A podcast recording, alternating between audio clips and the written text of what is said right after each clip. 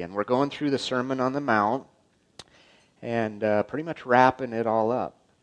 Um, so there's a difference between hypocrisy and human inconsistency.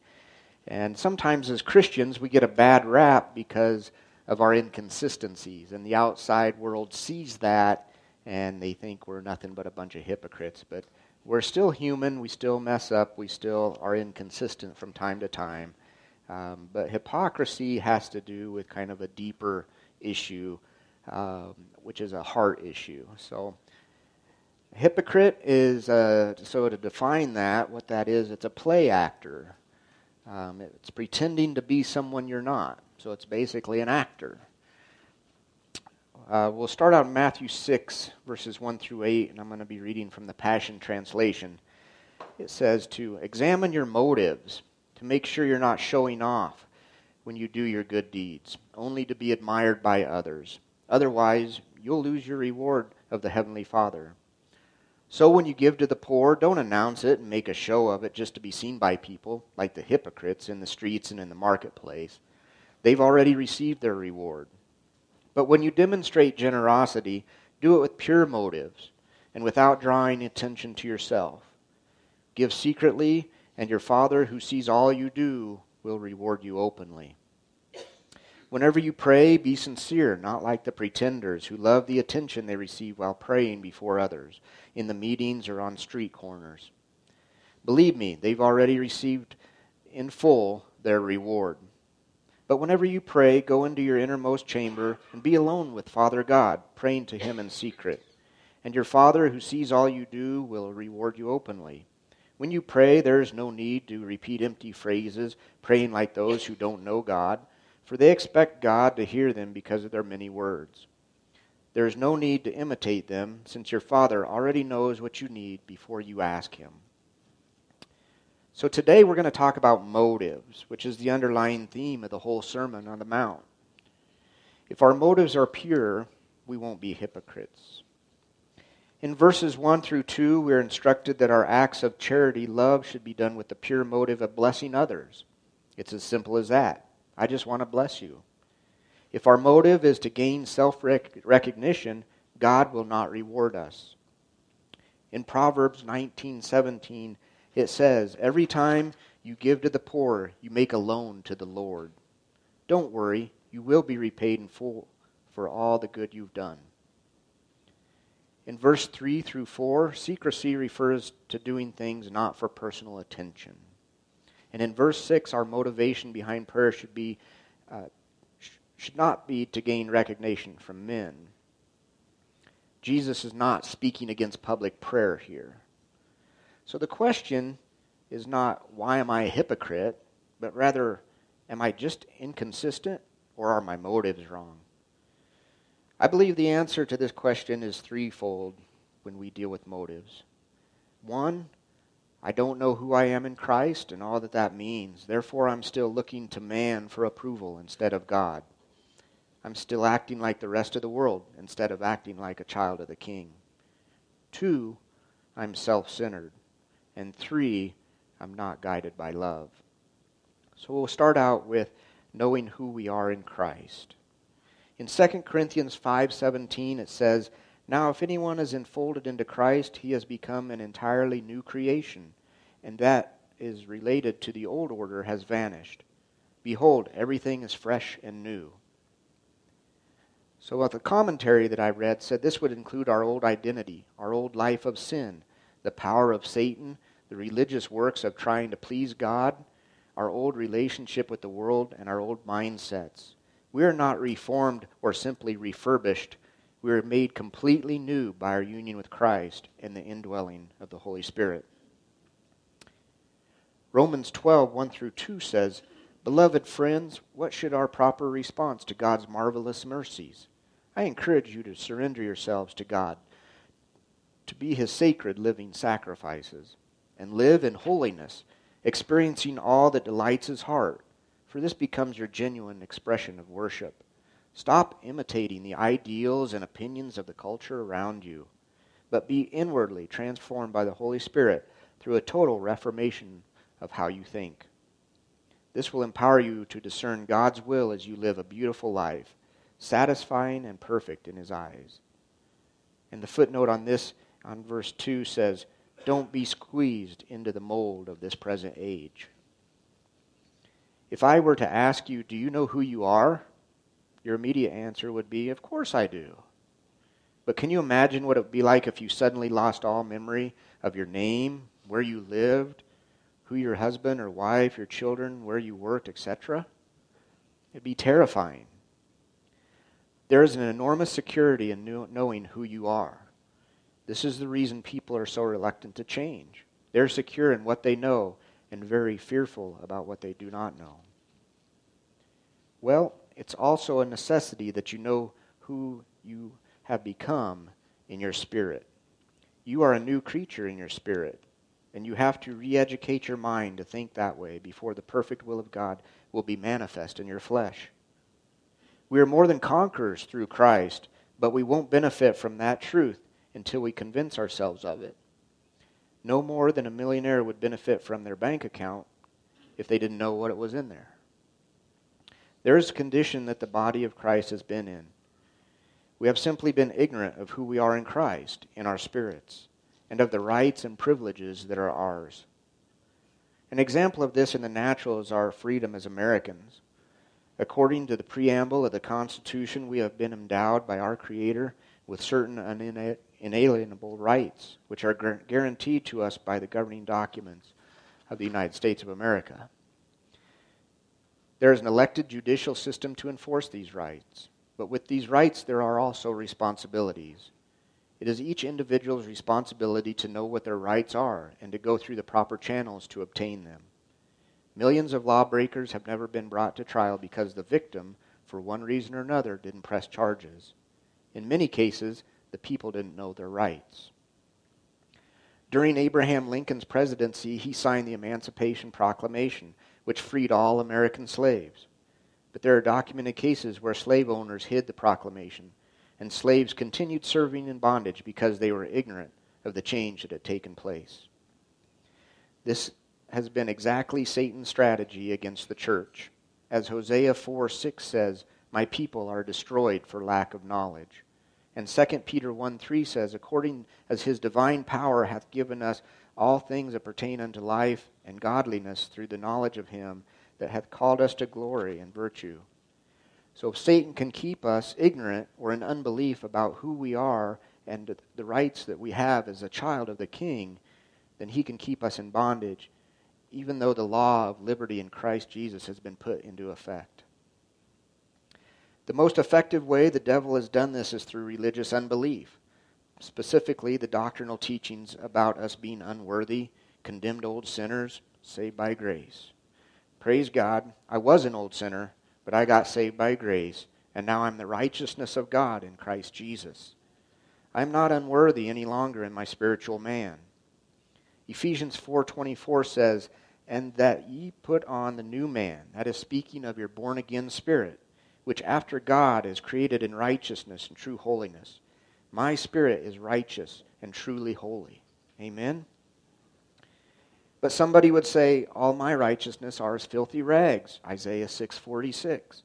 And there is none righteous, not one, Romans 3:10. These scriptures refer to our self-righteousness, which can never bring us into fellowship with God, because we all have sinned and come short of the glory of God. But Jesus took our sin and became sin for us so we might be the righteousness of God in him. That means our new spirits. That's the part of us that is in him.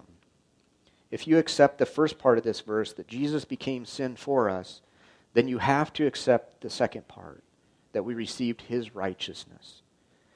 This is not a righteousness which is imparted in heaven. It will be perfected in heaven, spirit, soul, and glorified body. But as Ephesians 4:24 says, our spirits are now righteous and truly holy. Hebrews 12:23 says speaking of the church, the spirits of just men made perfect. The spirit that we have which was dead unto God is gone, and the new spirit which we received at salvation is righteous, truly holy, and perfect. It is actually the same spirit that we will have throughout all eternity. One third of us will never grow up anymore. It will not be changed or improved upon. The flesh part will be changed. I'm looking for a taller flesh. but our spirit salvation is complete. On the inside, I feel like I'm 10 feet tall. Uh, Colossians 1:12 says that we have past tense been made meet, fit, or able to partake of the inheritance of the saints. In our spirits, we are now overcomers, and the rest of the Christian life, stated very simply, is renewing the soul and body to that truth.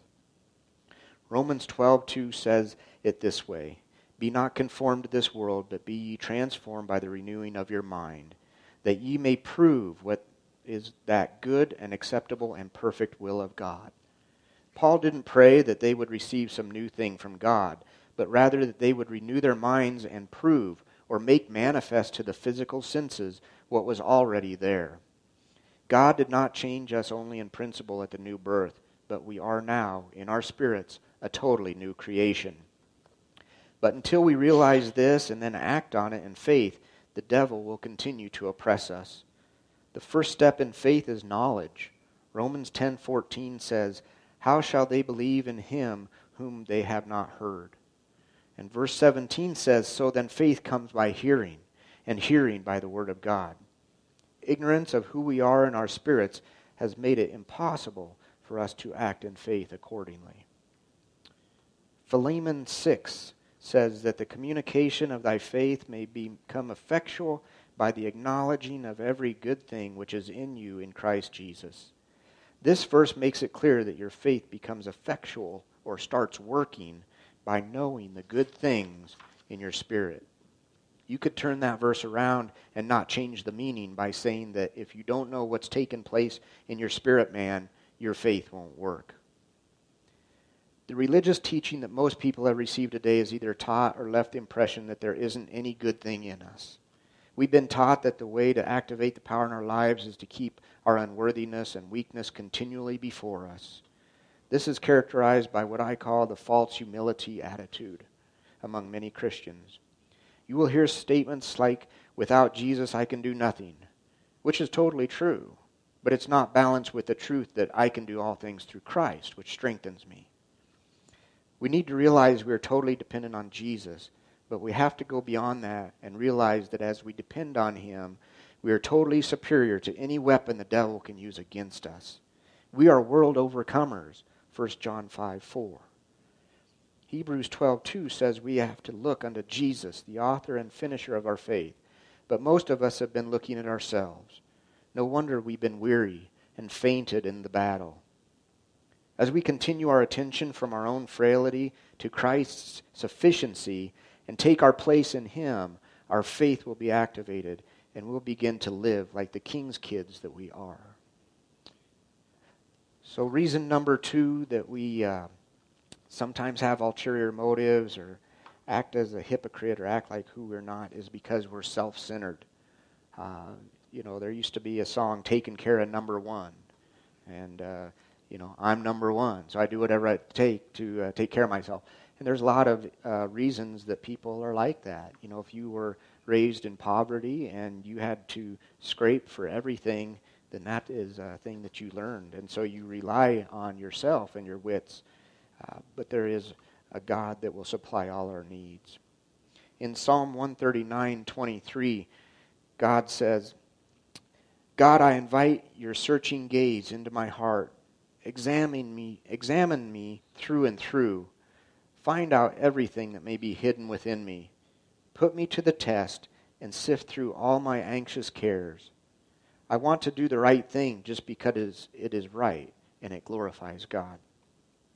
Romans 12:9 says, "Let the inner movement of your heart always be to love one another and never play the role of an actor wearing a mask. Despise evil and embrace everything that is good and virtuous." God created us to live our lives focused on Him.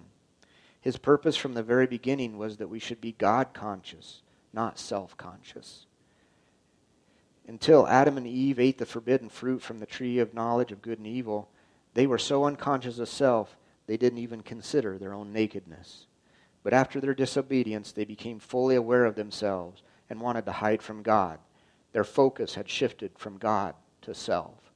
They were the first actors, and they covered it up with fig leaves. I read a devotion with, Janine this morning, and it was uh, about how they tried to cover themselves with fig leaves, trying to pretend to be something that they weren't. Um, it's just fascinating. Uh, this is not a new problem. It's been going on since the creation of the world. Self conscious is just another way of saying self centeredness. And self centeredness really is the root of all grief. Andrew Wommack has a book entitled that. People grieve or are unhappy for a lot of reasons. But if they analyze it, they would find that it's always a result of being self deprived of wants. So the answer to dealing with grief can be found in dealing with self. For example, financial problems often come when we try to live above our means, attempting to fulfill self centered desires. It's not that I'm against prosperity, I'm not. But it's important to have the right perspective. If you're miserable or unhappy over the fact that you don't have a bigger home, a newer car, or a widescreen television, something's wrong. It's our self centeredness that turns a want into a need, and then that need into a personal crisis. It breaks my heart to see so many spirit filled believers acting just as selfishly as the world, trying to use God to obtain things they couldn't get in the world. They're still focused on what's in it for them. They either never knew or have forgotten some of the most important scriptures in the Bible concerning finances. Matthew 6:33 says, "But seek ye first the kingdom of God and his righteousness, and all these things shall be added to you." God has already promised that our needs are met in him and that they will be added to us as a byproduct of seeking his kingdom first. It's completely unnecessary to focus our attention on trying to get something from God that he's already provided. When we do, it leads us right back to the door of self centeredness. It's kind of like a child that comes and asks you for a cookie, and so you give him one, and he keeps asking and asking and asking. I, I, I gave you one. I mean, that's how God, I think, thinks sometimes. He's like, I know somewhere in there, you know, we come to God and we ask, God, please heal me. He's like, I know somewhere in there. I already gave that to him. Oh, yeah. By Jesus' stripes, you have been healed. So, again, I think we just need to get back into the Word and I'm guilty. Um, even in the case of the death of a loved one, our grief, our grief is rooted in our personal loss. We focus on the situation from our point of view. How can I go on without them? I won't ever see them on earth again. We convince ourselves that our mourning over the death of these people, but it's really over how it will affect us. If that person was born again and is now with Jesus, it should be a time to rejoice. Let's imagine the atmosphere of a believer's funeral if we focused on the one who was with Jesus and what that person was experiencing rather than our own self centered thoughts about what we are losing. Instead of grieving, what an exciting time of thanksgiving and praise it would be. Another huge source of grief is the grief that many of you experience in your relationships with other people. Why? Because we're focused on self. It's easy to be offended if you're experiencing bitterness, hurt, or anger in a relationship with your boss, a friend, or as in most often the case, someone in your own family, God's word leaves you no room to misunderstand the reason. Proverbs 13:10 reads, "Only by pride cometh contention." This verse makes it clear that pride is the source of all contention. I know a lot of people don't want to hear that. But it's not circumstances or the personalities involved in their situations that causes them the grief. It's their pride. Pride is not a leading cause of contention, it is the only cause. However, pride is like a stick, it has two ends. Most can clearly see the end that represents arrogance and haughtiness, but they fail to see the other end of low self esteem, false humility, timidity, or shyness. People who consider themselves timid or shy are really just full of pride. Their low self esteem causes self to dominate their thoughts. They're so focused on what other people may think if they say or do something. To protect self, they become timid and shy, causing themselves much grief. If they were asked to give a testimony or lay hands on someone for prayer, their pride would prevent it. They would not take the risk of being of self being criticized. Those with false humility, on the other hand, believe that to, ba- to, deba- to debase self is humility and to exalt self is pride, but that is wrong too. In James 4:10 it says, "Humble yourselves in the sight of the Lord, and he shall lift you up." What happens when you humble yourself? With the correct understanding of true humility, and God starts to exalt you. The truly humble will let him, but the proud won't. You, they are too concerned about what others think and will try to deflect it by debasing themselves. It's just another form of pride. True humility is agreeing with what God's word says about who you are and doing what God's word says you can do. Then quit worrying about what other people may think, whether they praise you or condemn you. It just doesn't matter when you are truly humble and dead to self.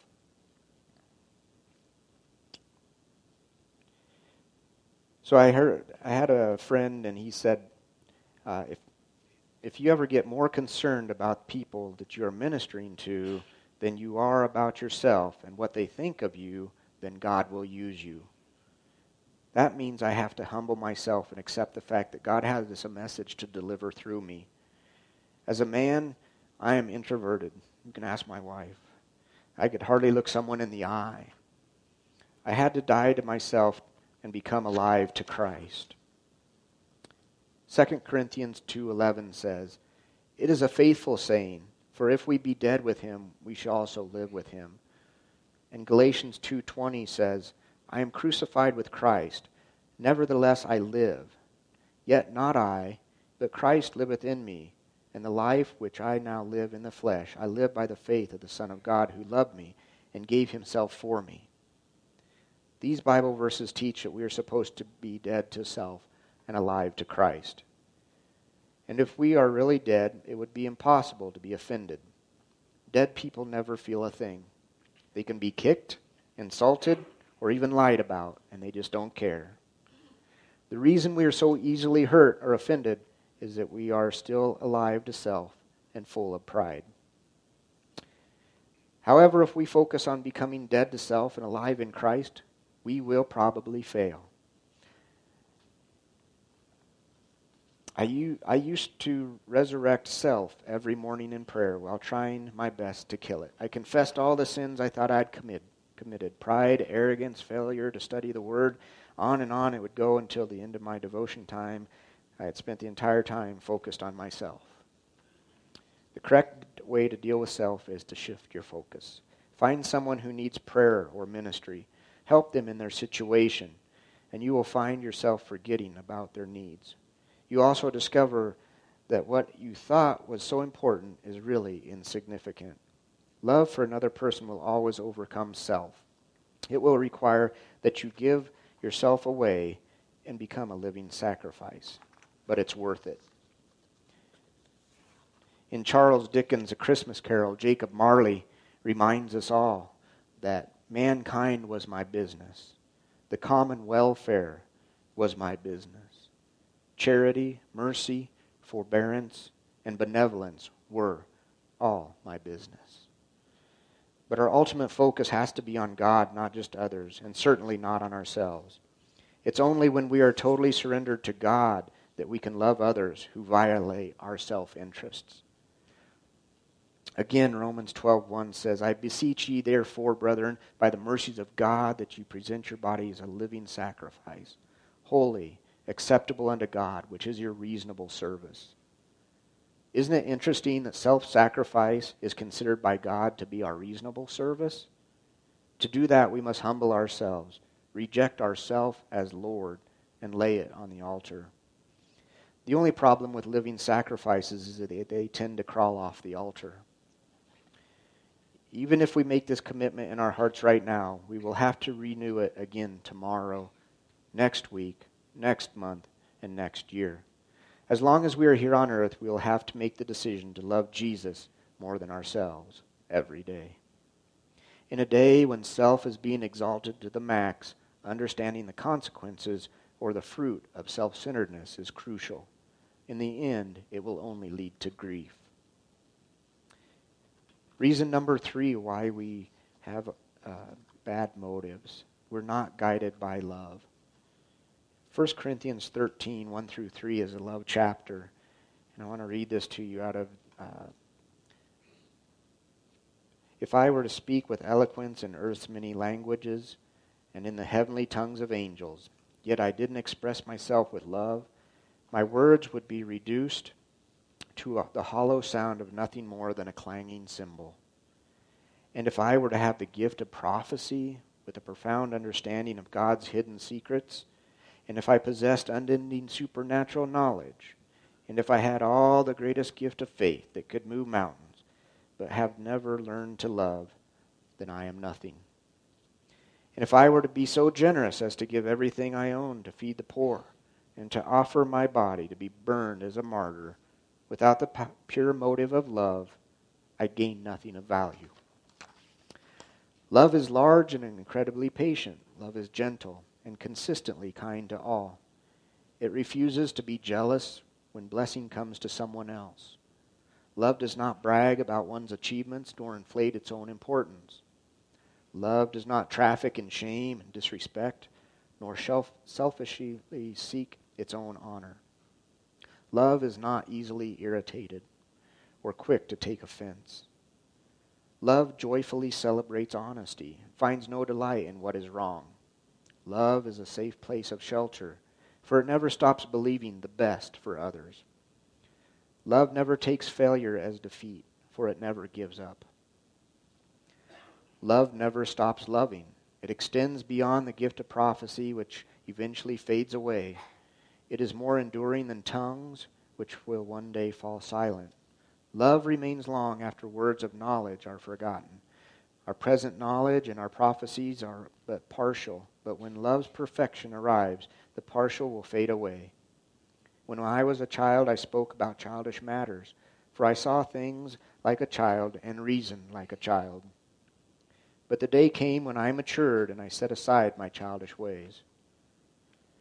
For now we see but a faint reflection of riddles and mysteries, as though reflected in a mirror. But one day we will see face to face. My understanding is incomplete now, but one day I will understand everything, just as everything about me has been fully understood. Until then, there are three things that remain faith, hope, and love, yet love surpasses them all. So, above all else, let love be the beautiful prize for which you run. The word love here is the Greek word agape, which describes the highest form of love. It is the love God has for his people. It is an intense affection that must be demonstrated. It is a loyal, endless, and unconditional commitment of love. Feelings are attached to this love. It is not abstract, but devoted to demonstrating the inward feelings of love toward another with acts of kindness and benevolence. In verse 4, it says, Love is patient and incredi- love is large and incredibly patient. Or another way of saying this, love patiently endures mistreatment. It could mean that love is incredibly patient even in difficult relationships. In verse 5, love does not traffic shame and disrespect. Love is not easily irritated or overly sensitive the Greek says having sharp edges. And it does not take offense, or it's not resentful. It does not keep score. The Aramaic can be translated love does not stare at evil. Love will overlook offenses and remain focused on what is good, refusing to hold resentment in our hearts. And then in verse 12, Paul is referring to God speaking to Moses face to face. The Hebrew is actually mouth to mouth and not using dreams and figures of speech. Transforming love will bring us all face to face and mouth to mouth with God.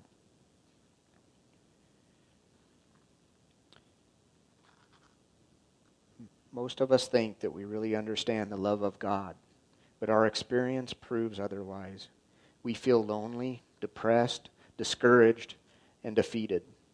Every one of these negative emotions would be turned to positive by a proper revelation of God's love for us. As for loving others, Most of us would admit there are some people who are very difficult to love.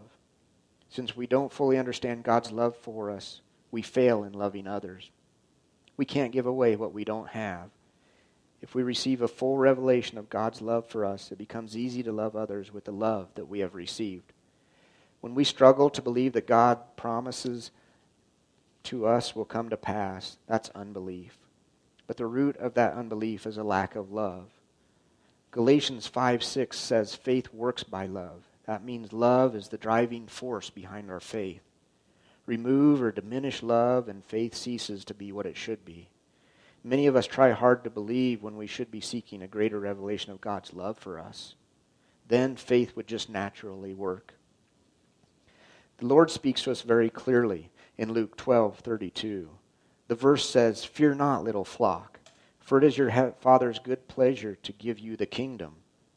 I realize my unbelief is because I had forgotten how much God loves me. God delights in our prosperity. Psalms 35, 27. He gets no pleasure from watching us starve. As the revelation of God's love for us comes flooding over us, all doubt that our needs will be supplied will be instantly gone. Love makes our faith work. As soon as we open up to His love, our faith revives. There is more than just a superficial knowledge that God loves. In Ephesians chapter 3, Paul prayed that the Ephesians would get a greater revelations of God love, God's love for them. He said, For this cause I bow my knees unto the Father of our Lord Jesus Christ, of whom the whole family in heaven and earth is named, that he would grant you, according to the riches of his glory, to be strengthened with might by his Spirit in the inner man, that Christ may dwell in your hearts by faith, that ye, being rooted and grounded in love, may be able to comprehend with all the saints what is the breadth and the length and the depth and height and to know the love of Christ which patcheth, which passeth knowledge, that ye may be filled with all the fullness of God. In verse 18, God's love isn't just one dimensional. There is height, depth, length, and breadth to it. Many Christians only see God's love as they would see a painting in one dimension. They've never seen the multidimensional reality of God's love. In verse 19, Paul said, As we experience God's love, which is superior to mere knowledge of God, which is superior to mere knowledge of God's love, then we would be filled with all the fullness of God. Are you lacking in any area of your life? If so, you lack a revelation of God's love. Experiencing God's love equals fullness. A deep revelation of God's love for us is the most important thing that we can receive. 1 Corinthians 3:13 says, "Now abideth faith, hope, charity, but these these three, but the greatest of these is charity or love." There are many ways that Satan uses to block the revelation of God's love for us. One of the most subtle and therefore the most deadly ways is that he has deceived us into thinking that God's love for us is tied to our performance. We think we have to do something to earn God's love. We have to merit God's love. But that is not what the Bible teaches. In the natural world, you do get what you deserve. Employers don't hire you based on their love for you. You have to perform. If you perform badly, you are punished or fired. The same thing is true in most relationships. I've had other people tell me, married couples, they don't deserve my love. However, the nearly too good to be true news of the gospel is that we don't get what we deserve. Amen. God's love for us is unconditional. That is, God's, God doesn't love us because of some virtue we possess. God loves be, us because God is love. 1 John 4 8. Not because we are lovely. Religion is one of the biggest propagators of the conditional love of God lie. Most Christian churches teach that God's love for us is conditional based on our performance. If we go to church, pay our tithes, then God will love us and answer our prayers. But if we fail, then the Lord won't answer our prayers. That's simply not true. There is a disease in the church that's called spiritual dyslexia. Dyslexia is where a person sees things backwards.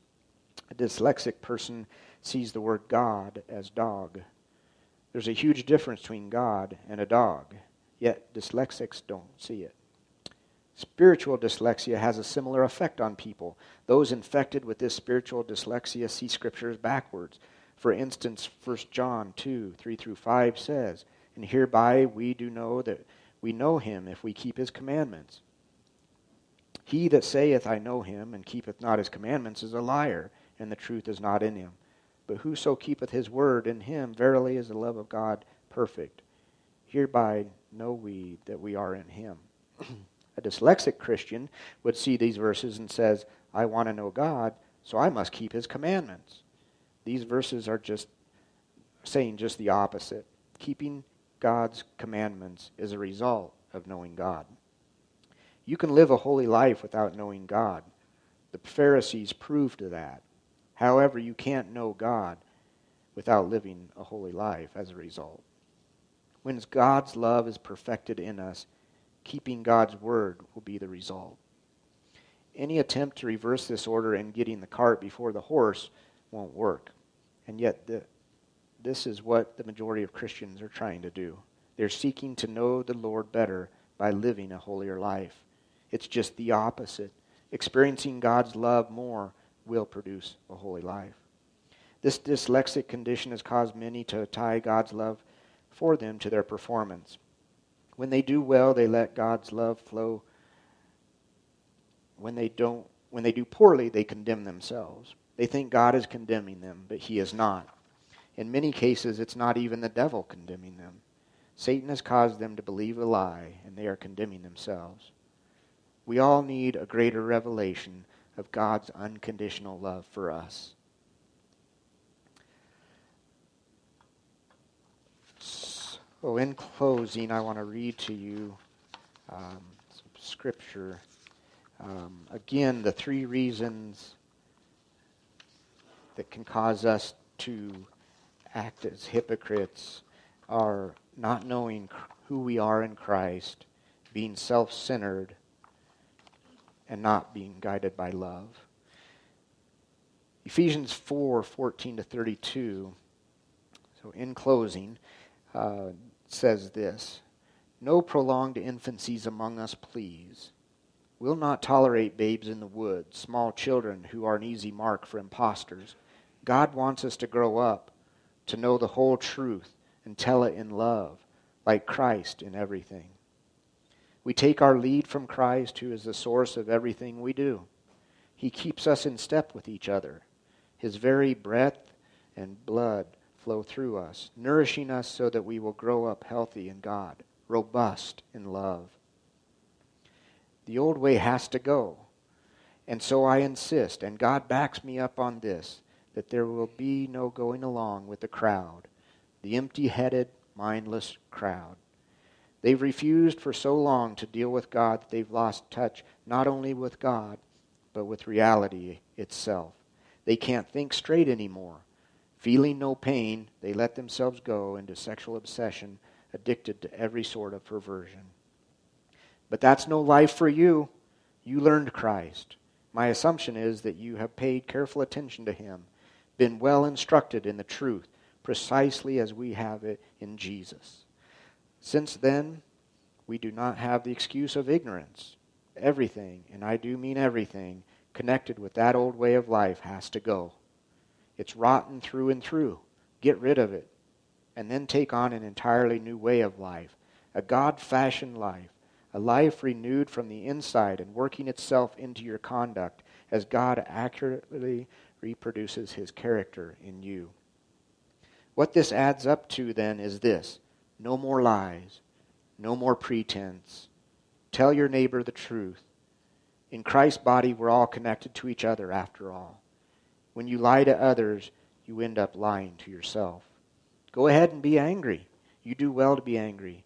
But don't use your anger as fuel for revenge. And don't stay angry. Don't go to bed angry. Don't give the devil that kind of foothold in your life. Did you used to make ends meet by stealing?